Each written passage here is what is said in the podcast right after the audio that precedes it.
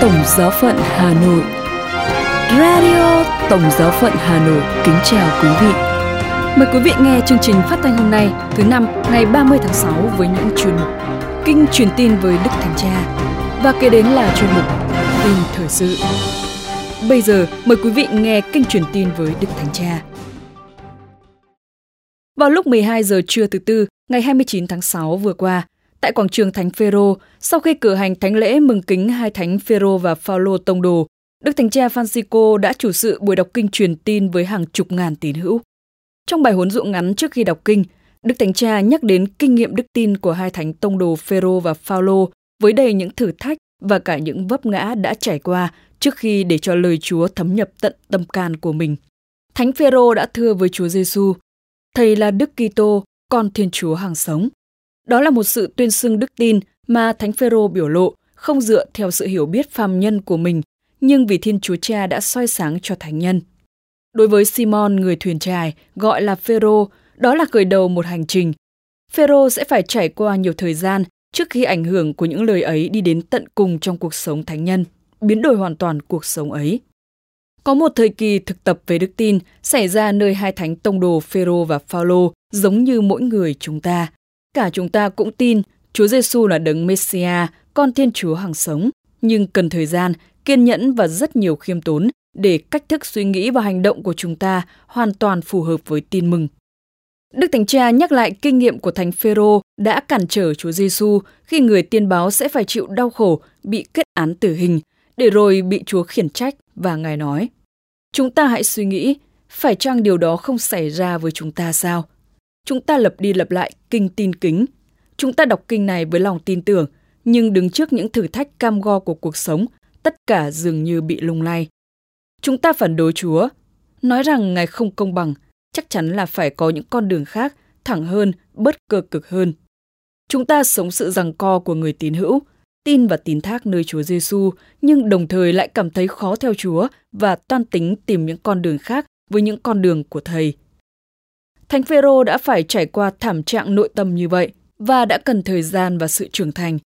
Thoạt đầu Thánh Phêrô kinh hãi khi nghĩ đến thập giá, nhưng vào cuối đời đã can đảm làm chứng về Chúa, đến độ xin đóng đanh ngược theo như truyền thống. Sang đến Thánh Phaolô, Đức Thánh Cha nhận xét rằng thánh nhân cũng trải qua một sự trưởng thành đức tin từ từ, cảm nghiệm những lúc bấp bênh và nghi ngờ.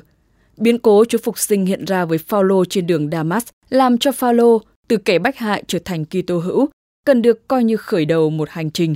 Trong đó Thánh Tông Đồ trải qua những lúc khủng hoảng, thất bại và liên tục chịu những hành hạ mà Ngài gọi là cái rằm trong thân thể tôi.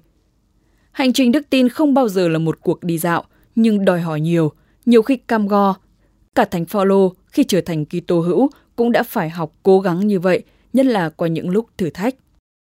Và Đức Thánh Cha nhận định rằng, dưới ánh sáng của các thánh tông đồ, Phêrô và Phaolô, mỗi người chúng ta có thể tự hỏi, khi tôi tuyên xưng niềm tin của tôi nơi Chúa Giêsu Kitô, con Thiên Chúa, tôi có làm điều này với ý thức phải luôn học hỏi hoặc tôi tự phụ là mình đã hiểu mọi sự rồi. Và trong những khó khăn và thử thách, tôi có nản chí, than vãn hoặc tôi học cách biến chúng thành cơ hội để tăng trưởng trong niềm tín thác nơi Chúa. Thật vậy, như Thánh Phaolô đã viết cho tông đồ Timôthê, Chúa giải thoát chúng ta khỏi mọi sự dữ và đưa chúng ta vào nơi an toàn trên thiên quốc. Xin Đức Mẹ Maria, nữ vương các tông đồ, dạy chúng con noi gương các thánh tông đồ tiến bước mỗi ngày trên con đường đức tin. Sau đây là phần tin thời sự với những nội dung đáng chú ý sẽ có trong buổi tối hôm nay. Thánh lễ trọng thể kính hai thánh Phêrô và Phaolô tại Vatican. Logo chính thức của năm thánh được công bố và Đức Thánh Cha ra mắt tạp chí mới viết cho người nghèo. Bây giờ là phần tin chi tiết. Thánh lễ trọng thể kính hai thánh Phêrô và Phaolô tại Vatican. Ngày 29 tháng 6 vừa qua, tại Vương cung Thánh đường Thánh Phêrô, Đức Thánh Cha Francisco, chủ tế thánh lễ kính hai thánh tông đồ Phêrô và Phaolô. Nhưng vì bị đau đầu gối, Đức Hồng Y Giovanni Battistare, niên trưởng Hồng Y đoàn, thay ngài cử hành thánh lễ tại bàn thờ chính. Trong thánh lễ năm nay, Đức Thánh Cha tiến hành nghi thức làm phép dây Pallium và trao cho 44 Đức Tổng giám mục chính tòa được bổ nhiệm từ năm ngoái đến nay. Theo Vatican News, các tân tổng giám mục được trao dây Pallium đến từ 33 quốc gia trên khắp thế giới, song chỉ có 32 vị trực tiếp hiện diện tại Vatican. Thánh lễ trọng thể tại Vatican năm nay có sự hiện diện của phái đoàn tòa thượng phụ chính thống Constantinople. Theo truyền thống hàng năm, phái đoàn đến Roma để tham dự lễ bổn mạng của giáo hội Công giáo.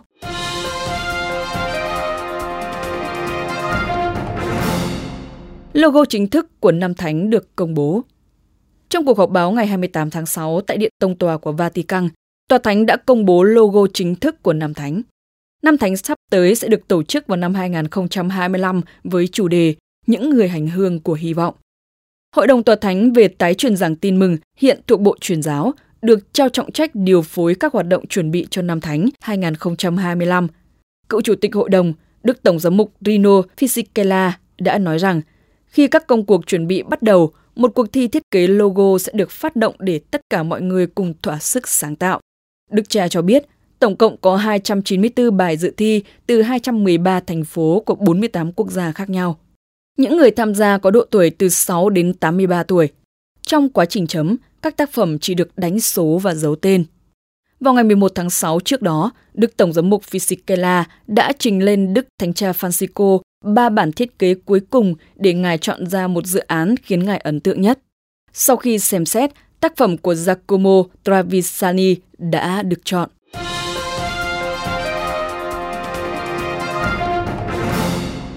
Đức Thánh Cha ra mắt tạp chí mới viết cho người nghèo.